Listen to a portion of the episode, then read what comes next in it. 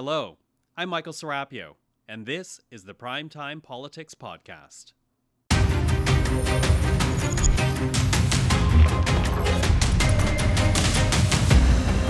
Tonight on Primetime Politics, optimism over healthcare. Just excited to get this done and move on to uh, the next step. Despite getting less than what provinces wanted, Ontario is moving forward with Ottawa's offer. How will the enthusiasm against the disappointment of others affect tomorrow's meeting of Canada's premiers? And what impact will that have on the future of healthcare? We'll discuss the matter.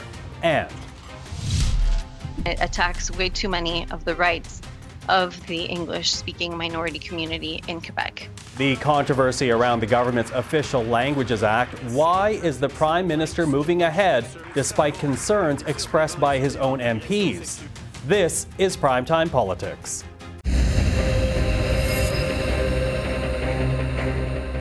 Hello, everyone. I'm Michael Serapio. We'll get to those stories in a moment, but right now we want to show you what happened just earlier this evening in Laval, Quebec, the Prime Minister joining the city's Mayor Stéphane Boyer to take part in a vigil in the city's St. Rose Catholic Church. Now, this was to remember and to commemorate the two children, both aged four, who were killed yesterday when a bus crashed into their daycare. A 51 year old man is charged with two counts of first degree murder. Six other children were injured. The church where tonight's vigil took place is the same church where area residents consoled each other yesterday after the tragedy.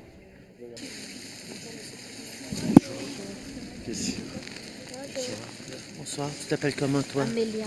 Et T'es en quelle année Amélia? En troisième. En troisième, j'ai un petit garçon de 8 ans, en troisième aussi. Là. Ça se passe bien? Merci d'être ici Amélia. tu sais. This is a moment to reflect on on the incredible loss that families are feeling right now, on the hundreds of thousands of parents who drop their kids off at daycares across the country this morning, holding them a little tighter um, and reflecting on the senselessness of this tragedy. It's a moment to remember to come together. The first responders responded as heroes they are, and we think about them as they as they struggle with what they had to do and what they had to see. We think about all the people who rushed to help. We think of the community right now here in Laval and across the province, across the country, pulling together to be there for each other and to support through the days and months and years of grieving and healing to come. All we can do is be there for each other, and that's that's what people in this community, that's what people across the country do. Earlier today, the Quebec Premier toured the daycare where that deadly crash took place and had this to say to the people of Laval. I told them to don't hesitate to get some help. It's normal you need psychological help. And uh, take the time uh, that is needed. Don't rush to go back. And of course, take care of your children. And I want to thank uh, the men that were involved, uh, uh, all people were involved right after, in the next seconds after uh, it happened. And uh, the only thing I can say is courage. Ask for everybody, and uh, 100% of Quebecers support the people here in Laval. And we will keep following the investigation out of Laval. Let's turn now to healthcare as premiers across this country will take part in a virtual meeting tomorrow to discuss Ottawa's nearly $200 billion healthcare funding plan. Despite that large amount, the money still falls short of what the provinces want, something noted today by the Alberta Premier, Danielle Smith. I think Alberta's share will be about 518 million new dollars. And I've already talked to my health minister about how he wants to deploy those dollars. We've already started on a very ambitious reform strategy, and it will be helpful. Um, so we're, going to be making sure we don't leave any money on the table. And I, but I will just express on behalf of all the first ministers, they, they had anticipated that it would be a higher share. What the federal government is proposing is more than $20 billion short of what provinces were looking for each year to address this country's healthcare crisis. But today we heard from Ontario's Premier Doug Ford, and like his counterparts from Prince Edward Island and Newfoundland and Labrador, he is happy with what he sees. It was a very productive meeting. Uh, there's still a little bit of work to do. And again, uh, I always stress this we have to consult with all the, the premiers right across the the country, but it was a very positive, positive meeting, and I'm very grateful for both ministers to come here in such short notice. Uh, but we all have the same objective to make sure we deliver better health care uh, right across this country. So, how will Premier Ford's assessment of the federal offer affect tomorrow's meeting of Canada's premiers? We'll talk about that in a moment, but right now, let's get some reaction from someone who knows the challenges facing our healthcare system right now quite well. We're joined once again by Dr. Alika LaFontaine. He's the president of the Canadian Medical Association. Dr. LaFontaine, thank you for making the time again. Thanks for having me. Now, you and I spoke before the proposal was made public. We, this is our first time to, to meet face to face and talk about it uh, now that it's out there. And again, the money is not what the provinces wanted, but immediately there is this $2 billion top up to the Canada Health Transfer with no strings attached. How do you see that helping the crisis in healthcare that's being felt right across the country right now? The unrestricted part of the health transfer is really important. So provinces can put additional money into things that are quite urgent. So what do we know? We know that health providers are really struggling to maintain the way that they practice within the system as it's currently designed. You know, I do believe some of that money should likely go to salaried employees like nurses to make sure that we properly incentivize people to stay in the workforce. I think having that money be put into types of team-based care that have been shown to be effective in the past. You know, in Ontario, there's family healthcare teams. In Alberta, there's primary care networks. You know, these are places that money could easily flow. And then there are transformational initiatives happening throughout the country. You know, one example is PEI with their use of the medical home model of team-based care. You know, all of these types of approaches do need funding, and, and I think this unrestricted part of the health transfers is one way to do that. Okay, so that's the unrestricted portion of what's being offered. There's also the uh, tens of billions of dollars that would come with conditions, and part of that uh, are these side deals that Ottawa will negotiate with the provinces. But to really, to access that money, uh, the provinces have to also chip in on what's called shared priorities with the feds. Uh, we're talking about things like home care, long term care, community care. Will those stipulations address the crisis that we're in right now as well? So there, there are two different types of transfers outside of the unrestricted envelope. There's the Canada Health Transfer, which has the requirement to invest in those areas that you mentioned before, but then also invest in data. And then there's the bilateral agreements, which will be, you know, more province and territory specific type agreements that also include a stipulation that there needs to be some movement forward in helping workers be more mobile between jurisdictions, something that the Canadian Medical Association has definitely called on provinces and territories across the country to enable. And so I, I, do think that these are actually the right priorities. If you look at what the advocacy has been around as far as changes in the healthcare system, these shared priorities are exactly what we've been calling for. And I think when you sit down and talk to the provinces and territories, there's been a convergence of priorities. And you don't often see this in health transfer negotiations. And I think this is a really creative way of having people focus on fixing the same problem. Mm-hmm.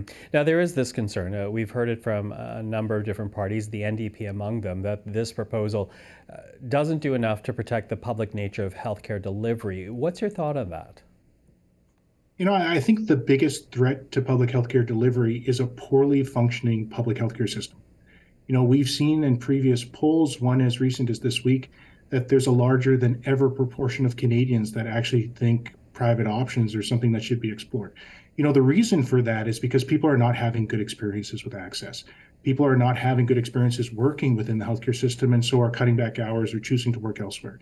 You know, if these investments focus on these shared priorities, I think we really do have an opportunity to nudge the system in a direction that can change the experience of patients. And if we fix that, then I think we actually do fix the issue that we have with the call for private healthcare. The, the best solution is actually fixing the public healthcare system. Okay, but, but the fact that the money is not what the provinces were looking for, does that not uh, almost necessarily uh, create more opportunities or perhaps uh, a turn to more private care within the system? You know, the answer to that is maybe. One of one of the biggest challenges that we've had with any type of care transfer that's happened in the past historically is that if you give too much, a lot of jurisdictions just end up doing the same thing. And so uh, one of the big fears is overfunding the transfer so provinces and territories don't have to choose new directions. The other side of that is underfunding the transfer. So it doesn't provide that adequate nudge, those resources that you need to actually transform the system. So there's that sweet spot between too much and too little. I think the answer of whether or not we've given enough to provide that nudge we'll have to see as provinces and territories move towards signing these agreements and working towards bilaterals. But you know, I, am pretty hopeful that we might be close, if not in that zone. That might be the nudge that we need to actually change the way that healthcare is provided in the country. Okay, actually, let me build on that then, I, and correct me if I'm wrong here. Essentially, what you're saying, and that there there might be a silver silver lining to the very fact that Ottawa did not give the provinces everything that they are asking for, because that will what create the need for innovation. Well, this this is what ends up happening in healthcare. We're very used to doing things the same way that we always have. Crisis is really the precursor to innovation within the healthcare system. We are in the worst crisis that we've ever been in in the history of the healthcare system, and so people are exploring things that they never would have explored before. One example is, you know, pan-Canadian licensure. We we were very satisfied with the way that we isolated providers across different provinces and territories you know, with COVID and the other problems that we're having right now with health human resources, we're now being pushed towards exploring these new ways of doing things. There is a danger with giving too much money to the system that all it needs to do is just spend that money to maintain the status quo, that things won't change. And so you know the the real question here is whether or not we are in that sweet spot whether we're in that that zone where we've given enough money to provinces through health transfers to enable change. And i, I don't think we'll know that until we give a bit of time for this to work its way through. Yeah i'm wondering how much time though because as you and i discussed earlier we we are in a country right now where millions of people do not have access to primary care and have no faith that they'll actually get the care they need in emergency care if they need it so, you know, one of the great things about how the Canada Health Transfer portion of this health transfer agreement is written is that data is an important part. So, even when we've invested large amounts of money in the healthcare system, we've had very poor ways of identifying whether or not that funding led to any change. So, one of the great things for Canadians to have faith in this transfer is that there actually will be data sharing. There will be some sort of evaluatory framework to see whether or not things are being pushed along. Now, if in six months from now, a year from now, provinces and territories are really trying their best to make these changes, and we're finding that despite these changes, there's additional monies that need to be invested. I think at that time, you know, Canadian Medical Association, patients and providers across the country need to call for additional investment. But right now, since we don't even measure those things, I, am I'm, I'm hopeful that this is a starting point to actually change the trajectory of how things have worked in the past. Dr. Alika LaFontaine, really appreciate the time. Thank you. Thanks for having me. Well, let's stay on the healthcare discussion and bring to it right now our strategist panel. Stevie O'Brien is Senior Advisor at McMillan Vantage. Ashton Arsenault is Vice President at Crestview Strategy. And Melanie Richer is a Strategic Communications Senior Consultant at Earnscliffe Strategies. Welcome to the three of you. Thanks, Michael.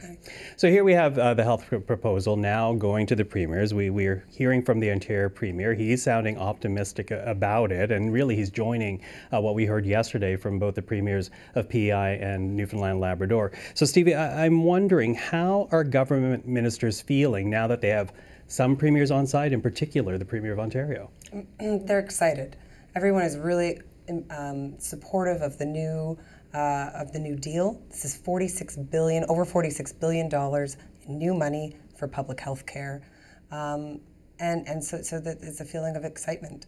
Uh, are some of the premiers are the premiers asking for more money? Of course they are. They're always going to ask for more money. What I think is really great about this plan is that it's not just blindly pouring more money into the system, which is essentially what the premiers were asking us to do, but it is um, there are it's transformative. The data piece in it itself is particularly exciting, and the uh, I, I, I think that there is wide uh, wide support for that one as well. We're going to be able to, for the first time, track backlogs and um, access to mental health care across the country. Mm-hmm. That's exciting. That's transformative. That is going to look for efficiencies in the system. So I think I think there's a, an area of excitement. Okay, a feeling of excitement now that premiers are some are at least getting on side. But Ashton, I'm kind of wondering. What does then that do to other premiers who, who may not be as happy with it? Because of course we heard from uh, Heather Stefanson uh, when the proposal, or just after the proposal came out, and she said generally they're disappointed by the dollar figure amount. So here you have the Ontario Premier expressing enthusiasm ahead of the Premier's meeting tomorrow. What does it do for the other premiers who may have doubts about this dollar figure? Yeah, I want to touch on a couple of things. So obviously Ontario is the big dog. So if you're sitting over in PMO and you're watching this unfold, you're kind of giving yourself a little pat on the back. So you know, job well done. I think ultimately other provinces will fall in line um, to Stevie's point, we're talking about an awful lot of money on the table, and mm-hmm. at the end of the day, um, as the premier of a province, you have a responsibility to bring that home um, and you know serve your citizens to the best of your ability. What I actually think we're seeing play out in real time is frayed provincial-federal relations, um, and I think it's indicative of you know, we're coming on eight years now uh, of, of, of, a prime minister that has at times uh, decided to poke certain provincial premiers in the eye. Uh, and Unfortunately for him, in, in the case of certain provincial premiers that I will not name, it pays to be ag- antagonistic towards him. So I think we're seeing that play out in real time. But ultimately, at the end of the day, I'm a betting man. I think that this is going to get done. Obviously, Ontario is on side. We heard good things coming out of the uh, premiers from Atlantic Canada as well. Uh, I think it's a matter of time. Okay, but does it diffuse, though, the argument that we heard from Pierre Poilievre? He didn't really speak much about the healthcare deal ahead of the actual unveiling with the premiers, but afterwards he says he agrees with the premiers that it's not enough money. So does the very fact that Ontario now supports the proposal, does that deflate the argument that Pierre Poilievre is trying to make? Well, I'm going to jump on to another thing that Stevie said. Um, I do happen to believe that this is shoveling more money into a problem that, as Canadians, we haven't properly addressed ever in the history of this country.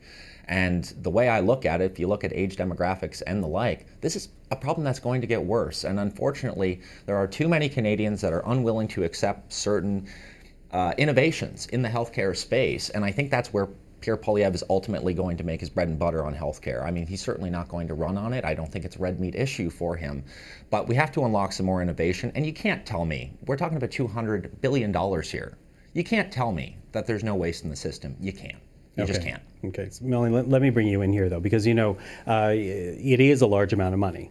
But to go back to the premiers, they were looking for $28 billion annually. This is short by some $23 billion plus annually. Mm-hmm. So, what does that do to healthcare? I, or, or maybe more succinctly, what fears do you have about healthcare with a shortfall of dollars? Totally. Uh, I'll disagree a little bit with my colleagues. I don't think it's that much money when you split it up over 10 years. This is not, as far as I'm concerned, and I think as far as a lot of Canadians are concerned, the transformative help that we've actually been said uh, is coming to both protect and to strengthen healthcare. I don't see how with this on the table, you do both of those things. I am quite worried, especially as it relates to the human resources problem that we have um, in hospitals, especially in hospitals in Ontario, what that does. Um, and when you look at a province like Ontario that has signaled to um, maybe private delivery of care, what does that mean for our nurses and our healthcare workers that are working in emergency rooms? Canadians are already waiting 13 hours in emergency rooms. So if we're not um, investing appropriately to to reduce those wait times, I think that gets worse, and, and that's kind of scary. Mm-hmm, mm-hmm. You know, I, I, want to pick up on something that Melanie just said here, Stevie, the, the idea of private healthcare delivery, because, you know, we've heard the Prime Minister, he, he's talking about uh, upholding the Canada Health Act, but that act does not prohibit private providers at all. So the very fact that he is talking about the act and not talking about private provision does that exclusion mean that the prime minister is okay with increased privatization in the healthcare system?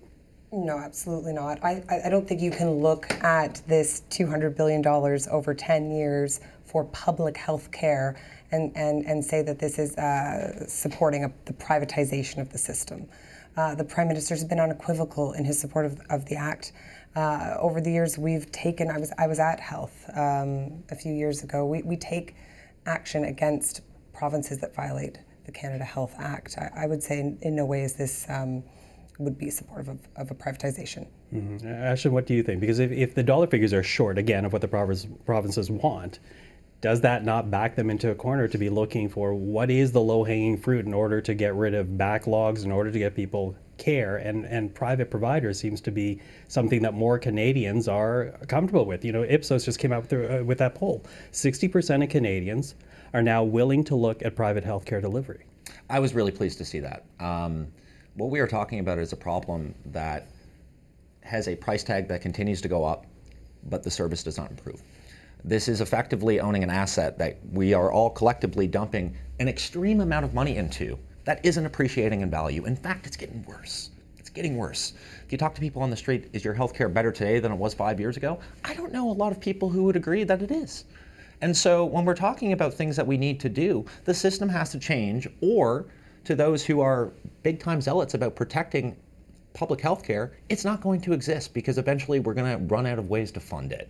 So if we don't get innovative about it, if we don't start to tweak how we think about what healthcare means to us as Canadians, the system's going to fail, and that would be the real shame. Yeah, I'm wondering uh, from both of you, as people that work with political parties, when you hear Ashton talk about that, what comes to mind? I just want us to be super clear that the reason that our healthcare services are um, maybe not what they once was is because governments keep cutting actually the funds that go into our healthcare system. So I, I actually quite disagree that we're, we're putting more money in. We're, we're actually not. If you're looking at it, um, we've seen provincial governments and we've seen federal governments uh, cut the amount of funding that we bring into our healthcare system, and we have nurses and healthcare workers saying, help us. We cannot help the people that are coming in. That's why folks are, are upset. Folks are upset because they're bringing their kid in and they can't get the help that they need in a timely way that actually sees um, whatever illness their kid has solved in a, in a quick manner. So I think um, we need to be super careful when we talk about that. Um, as it relates to the funds that actually go into our healthcare system. Mm-hmm. Uh, you, you, know, I, I, will say, Stevie, I think there there is a concern that given the the fact that Ottawa says this is the dollar figure, it does give some would say the provinces a bit more leeway to introduce privatization. I mean, this is the dollar figure. They've been. We are going to be entering, or the government's going to be entering into bilateral agreements with each of the provinces for on a set of identified priority areas uh, family health, mental health, um, a few others, and, and, and the, provinces will be able to um, negotiate with the federal government within that defined space on what, uh, uh what is applicable to their you know, particular region. But in, on, on, the spending, I did want to add one additional thing that this, this is 200 billion over 10 years for the public health care system on top of other significant investments that have been made into the healthcare system uh, by the Trudeau government uh, into long term care, home care, uh, mental health, as recent as Budget 2021, and, and, and uh, top ups during the pandemic, COVID, uh, healthcare transfer top ups, and billions in vaccines, rapid tests, other testing.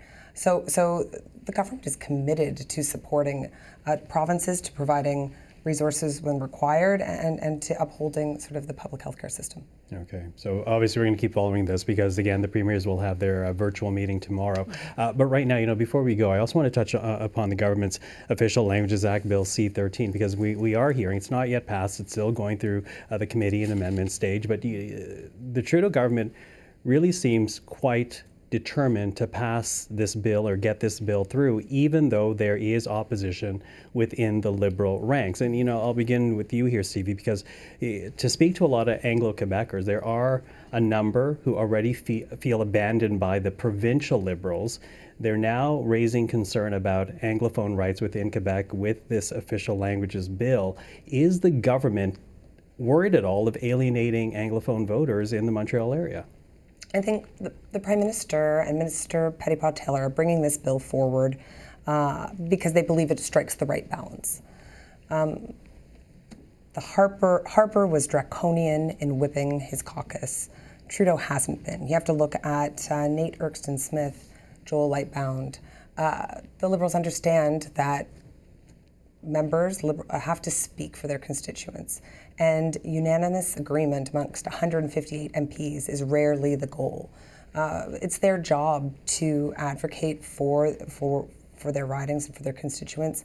I know Anthony Housefather very well. We've worked closely together. He is a passionate advocate uh, for his constituents, and, and, and he's doing his job.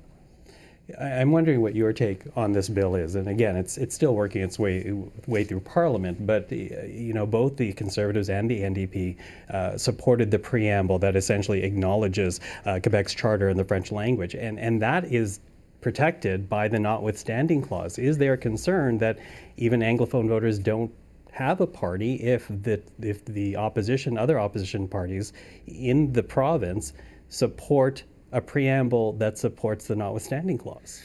Uh, welcome to Canada, where asymmetrical federalism rules the day. Uh, you know, I, obviously this is not a one-size-fits-all approach, and I think if you know this was popping up in other regions and areas of the country, we'd have to do some introspection here. I don't think this is going to create long-term issues. What I will say in terms of caucus discipline, um, they're probably looking at the same numbers that I'm looking at, and when you start to see those numbers, you start speaking out of turn. Uh, the call is coming from inside the House. Uh, they've backed down on gun legislation. Um, they're fighting their own people on C-13.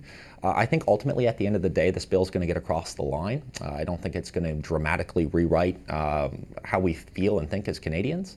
Um, but this is this is a management issue, and right now it's becoming a challenge. Well, for but for anglophone Quebecers, particularly the Montreal area, it yes. is a, a, linguistic language right. Mm-hmm. So, what do you say to that? I, I think um, I, I would state the fact of having to take a proper balance to this. I think what we're seeing right now is opposition in Montreal, but we're going to start seeing opposition in other areas of the country. I think that's why we're seeing MP Drouin speak up. Uh, I come from the same region that he's from, and as a Franco-Ontarian, I know how important this is, especially outside of Quebec. So I think if the Liberals don't strike the right balance here, they're going to start alienating folks in, in Eastern Ontario, in Northern Ontario, and also in New Brunswick. So they need to, to be careful. Well, again, uh, something that we'll be watching as it makes its way through uh, Parliament. But thank you for this. Uh, Stevie, Thanks. Ashton, Melanie, thank you for the time. Thank Thanks, you. Thank you.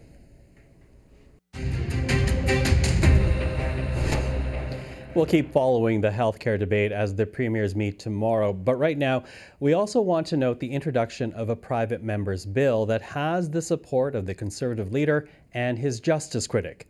Frank Caputo, a former Crown prosecutor and the Member of Parliament for Kamloops Thompson Cariboo, introducing a bill that would toughen the rules around bail in this country. If a person is prohibited under two sections of the Criminal Code from having a gun, person gets prohibited for serious offenses like robbery, possessing a loaded, restricted, or prohibited firearm, uh, murder. Some of the most serious indictable offenses will get you a prohibition, or if a judge has said this person needs a prohibition because that is what the law requires to keep Canadians safe. If a person is prohibited in one of those two ways and they commit or are alleged to commit a serious gun offense, then a new bail regime will apply that'll make it much more difficult for that person to be released on bail. The discretion will always remain with the trial judge, but what we are trying to do is address the fact that a very small group of dangerous people are committing a disproportionate number of serious firearms crimes. Also making headlines today, more than 20,000 people are now confirmed dead after Monday's earthquake in Turkey and in Syria. Canada has deployed a disaster assessment team to Turkey. Their task will determine how Canada can best help the country. But NGOs are already accusing the government of moving too slowly. Turkey says 6,500 rescuers from 56 countries are already on the ground, with 2,400 rescuers from 19 other countries expected to arrive soon. Ottawa City Council wants the street in front of Parliament Hill to be reopened. Wellington has been shut down to vehicular traffic since the convoy protest occupied the street last year. The city has now voted to remove the barricades, but an exact date as to when that will happen has yet to be determined. It will be after March the 1st once new traffic signals are installed and a new design is approved by the city's emergency services. And a new survey says Canadians' trust in government is improving as people put the pandemic behind them. Proof Strategies reports 37% of Canadians trust government to be competent and effective. That is up from 22% one year ago. But overall, trust in political leaders and parties remains lower. And that is our program for this Thursday night. I'm Michael Serapio. For everyone here at CPAC, thank you for watching. We'll see you again tomorrow.